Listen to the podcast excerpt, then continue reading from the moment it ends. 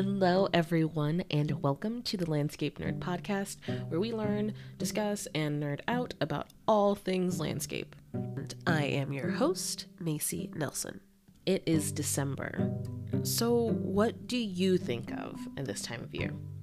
For me, I definitely think about the closing of a calendar year, the snow where I live, and especially the holidays. This time of year hosts celebrations for all walks of life, religious and spiritual backgrounds. What I love most about the holidays is that it goes beyond just a celebratory event. It is an atmosphere, it has an ambiance, it permeates from people to places.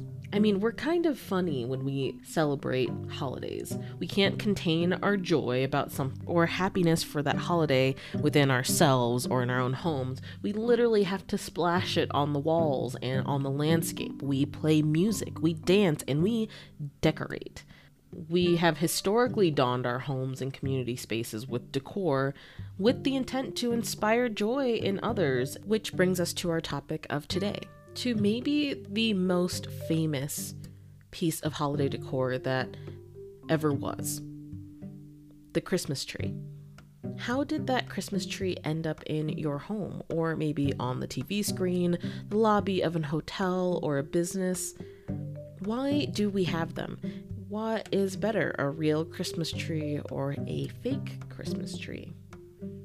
A bit of a disclaimer Landscape nerds, if you are going to share this episode with friends and family, let them know that we are about to get really nerdy. And for new listeners, welcome. We are happy to have you here. Christmas trees are a great entry point for those who aren't landscape nerds to learn about how landscape impacts people and vice versa. So let's begin. Throughout history, people in temperate climates, the changing and dropping of leaves were observed and understood as the start of the winter season. As the days grow shorter and many deciduous trees strip down to their bare bones, humans have always looked towards wintertime greenery as a way to keep us hopeful and merry.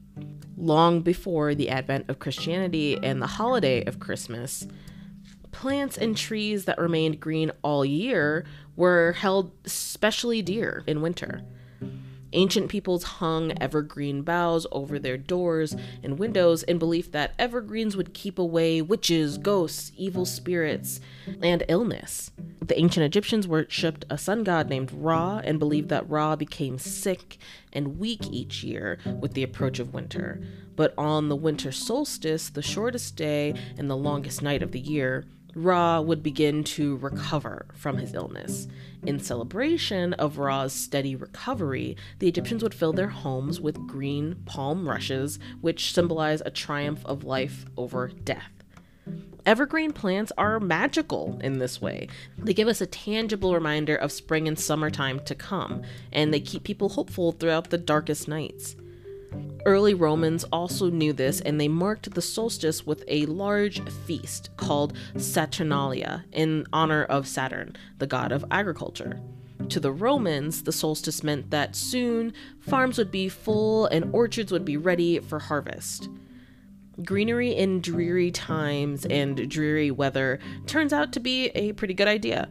So, in fact, the tradition took on many forms throughout human history. Fast forward a few decades, we have the precursor to the Christmas tree, a pole that European parishes would decorate with holly and ivy, like a winter maypole, which people would dance and walk around in celebration of brighter days to come. The real origins of true Christmas trees as we know it seem to be rooted in present day Germany during the Middle Ages. In 1419, a guild of Freiburg put up a evergreen fir tree with apples tied to its branches and decorated it with flour paste wafers, tinsel, and gingerbread. This tree served as their tree of knowledge in their reenactment of Adam and Eve, which fell on Christmas Eve. There is also documentation of trees decorated with wool thread, straw apples, nuts, and pretzels in Freiburg during this time. These were our edible precursors to ornaments. Soon, the tradition spread.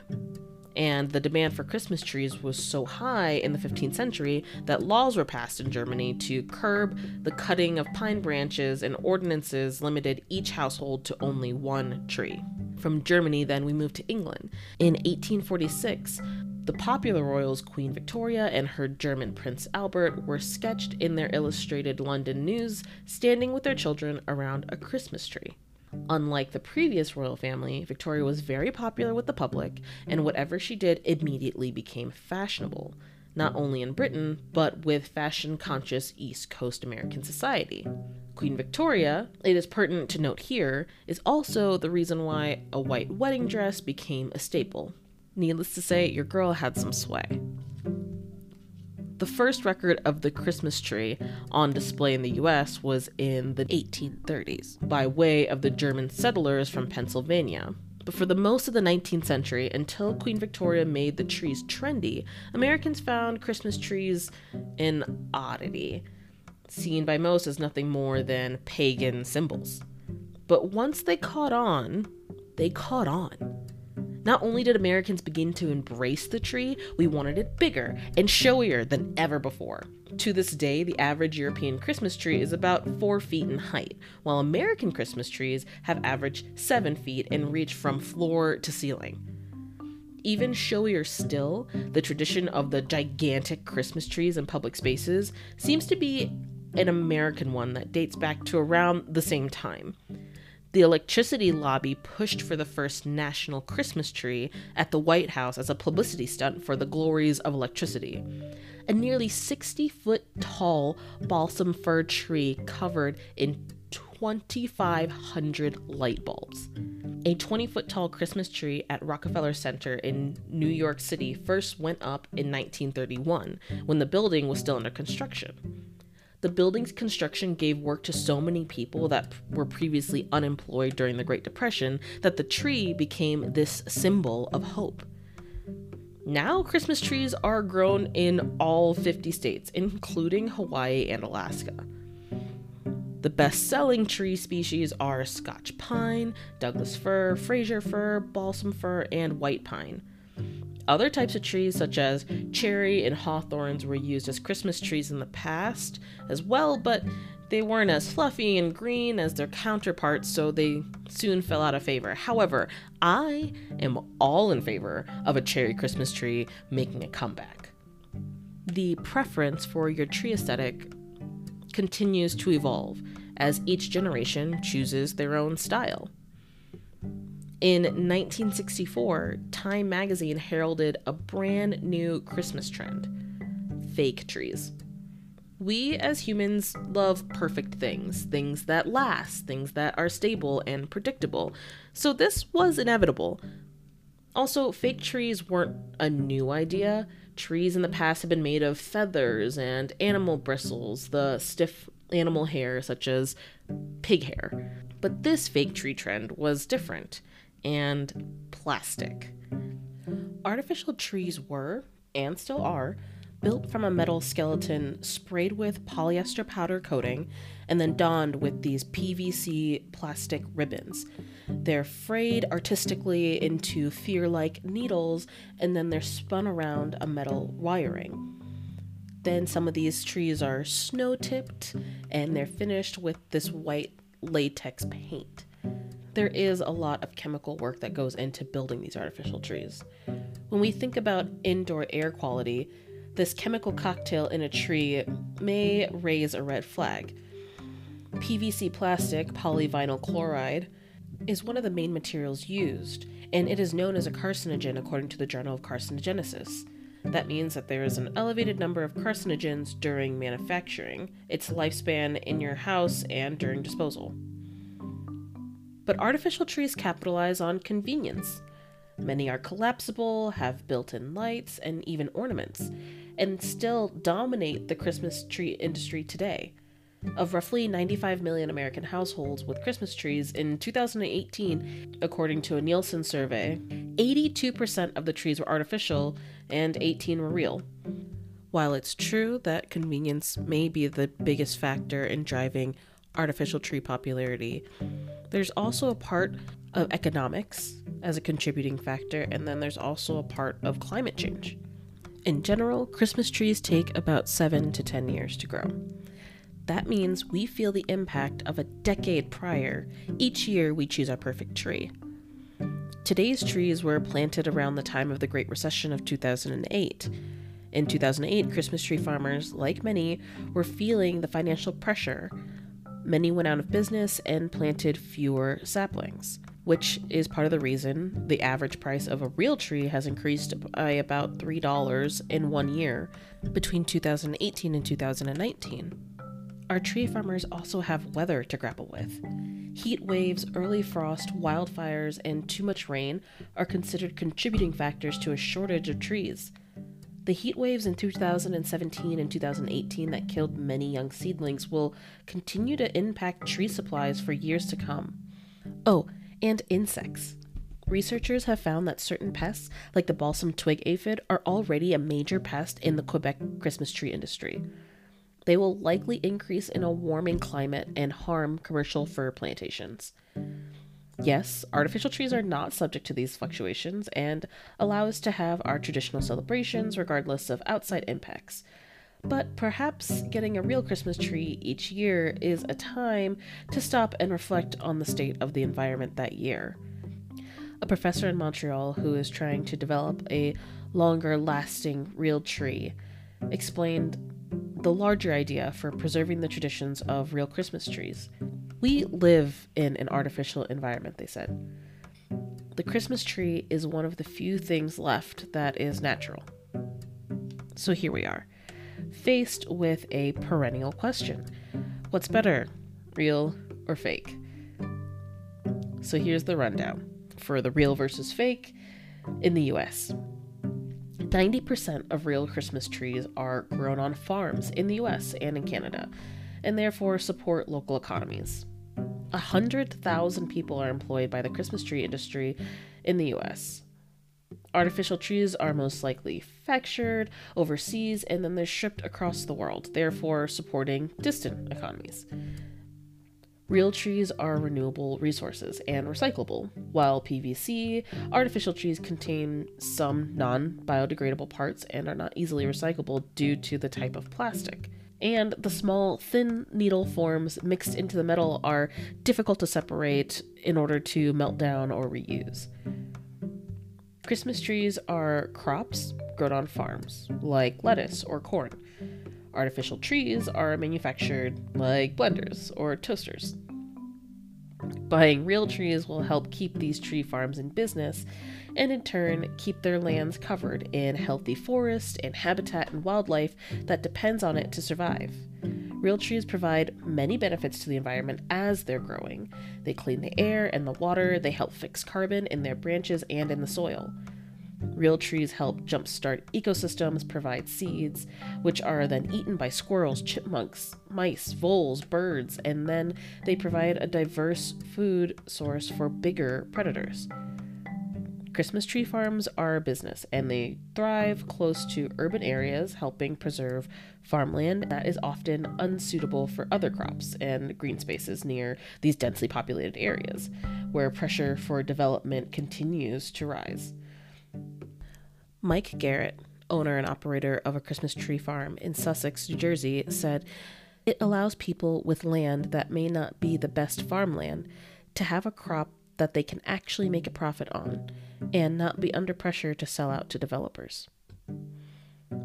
Oregon is the country's biggest grower, followed by North Carolina, but many other states also have sizable Christmas tree farms, which preserve open land from development by their very existence.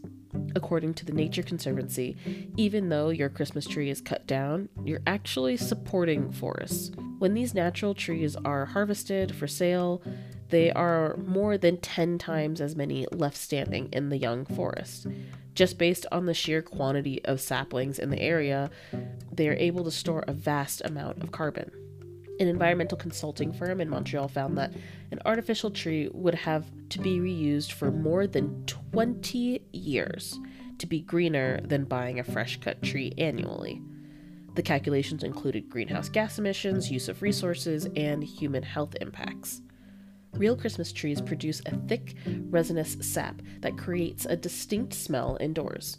Artificial trees, especially if new, are laden with fire retardants, sprayed on paint and plastic that will off gas synthetic compounds and impact indoor air quality. Well maintained forests often store as much carbon as wild or unmanaged forests, making innovative forest management methods a key solution to fighting climate change. More than half of the US forests are privately owned, so buying sustainable forest products support local communities and gives landowners the profits that they need to keep their land forested. Millennials get blamed for a lot of things, but I'm happy to say that we have contributed to a 20% increase in purchases of real trees in 2018. So, after the presents are opened and the eggnog is empty, what happens to the tree? You see, artificial trees have a pretty linear pathway. Artificial trees are almost exclusively manufactured in Asia, and they're made from plastic and metal that cannot be recycled by most municipal recycling programs in the US. So, after six to ten years of use, most will end up in a landfill. But a real tree has a bit more of a complex and diverse use after the holiday has passed. Like a 4th of July firework, a real Christmas tree goes from valuable to worthless overnight. But their afterlife is as important environmentally as their glory days. New York City collects thousands of Christmas trees for an annual park improvement volunteer day called Mulch Fest. And this uses the mulch to enrich the soil and bring a fresh, organic, cost effective nutrient supply to the city's public parks. In Long Beach, New York, discarded trees are often lined up like soldiers on sand dunes to support and rebuild those precious coastal buffers. In other areas, trees are sunk into lakes to create habitat and hatcheries for fish and other small aquatic species, safe from the jaws of larger predatory fish. Some trees spend their afterlife standing tall as makeshift snags or standing dead trees which create essential habitat for birds, insects, woodpeckers, and more, while others are chipped for hiking trails. Christmas trees for coastal erosion projects also occurs down south. Louisiana has been airlifting millions of discarded Christmas trees into the swamps, bayous, and saltwater marshes on its coastal edge with the idea that the decaying vegetation will slow water and sink sediment that will eventually pile up high enough to support plant growth. The new plant's root systems will firm up the soil and the new land is born, giving hope for an overall coastal buildup to help buffer storms and surges in the future. You can also avoid the need to discard an old tree entirely. Some vendors sell living Christmas trees that they can replant if you have the space and the climate to do so. And even others sell trees like Norfolk pines that can be used as lovely houseplants all year round. As landscape architects and thoughtful landscape designers, we love a good recycling Christmas tree to save the coast idea. We love seasonality and helping our clients see beauty in all seasons at all stages. But we also have to keep in mind that our field has a special talent to plan for the future, especially ones that we may not even be around for. We can and should think about planning ahead and supporting practices that will live on not just for decades, but generations. During research for this episode, a beautiful idea of integrating landscape experience with education came about. How beautiful would it be to have a school, perhaps a middle school or high school, share their campus with a working Christmas tree farm? Allowing students to see the seven to 10 year cycle from seedling to adult to seedling again, allowing them to live in it, allowing them to find beauty in fluctuation and in forest management, allowing them to step away from the always perfect, never changing aesthetic of an artificial tree or the artificial landscape, not to mention embracing experiential learning and mm. observation alongside formal education in the classroom. This kind of education setting would promote and embrace the beauty in change. the beauty in the sun getting sick and weak, and then celebrating its recovery. I believe that learning those kinds of lessons early on would be extremely beneficial to our future. So consider going out on a limb and turning over a new leaf this year if you are able. And choose pine over plastic. Today's episode was written by Adrianne Kartachak, a fellow landscape nerd that has mad research skills, who is also a designer at TBG Partners in Austin, Texas. You can find her on Instagram at a.kartachak. She chose this topic and all. I am very fortunate that she reached out to me. It warms my heart and lets me show you all how much I love doing this, and also that I have the opportunity not only to share stories with you that I want you to hear, but also the stories that you want to tell. So continue to message me your show ideas and your thoughts. I love hearing from you. Also, I don't know if you knew this, but you can send me a voice message directly through Anchor. A few fellow landscape nerds have reached out to me that way. They ask for resources or they just want to share their own thoughts and reflections on the episodes. So just take a listen. Hey, my name is Alexander, and I'm really happy that this podcast exists, so thank you very much. Um, the reflections that were done around fall uh, were really interesting. I grew up in Norway where fall is this short transition between a short summer and a really long winter. So it's really a sad season, but really beautiful as well. And we would always go up in the mountains and watch the, the fall colors of the mountain birch. Um, I lived in Japan for a while where all the seasons seem to matter equally, which was like a new way of thinking for me, and it really made me appreciate all the seasons a lot more and after living in Texas as well, where everyone was always complaining that they didn't have any seasons, it's it's really made me think about things. So yeah, also the podcast made me reflect on this. So thank you very much. And thank you, Alexander.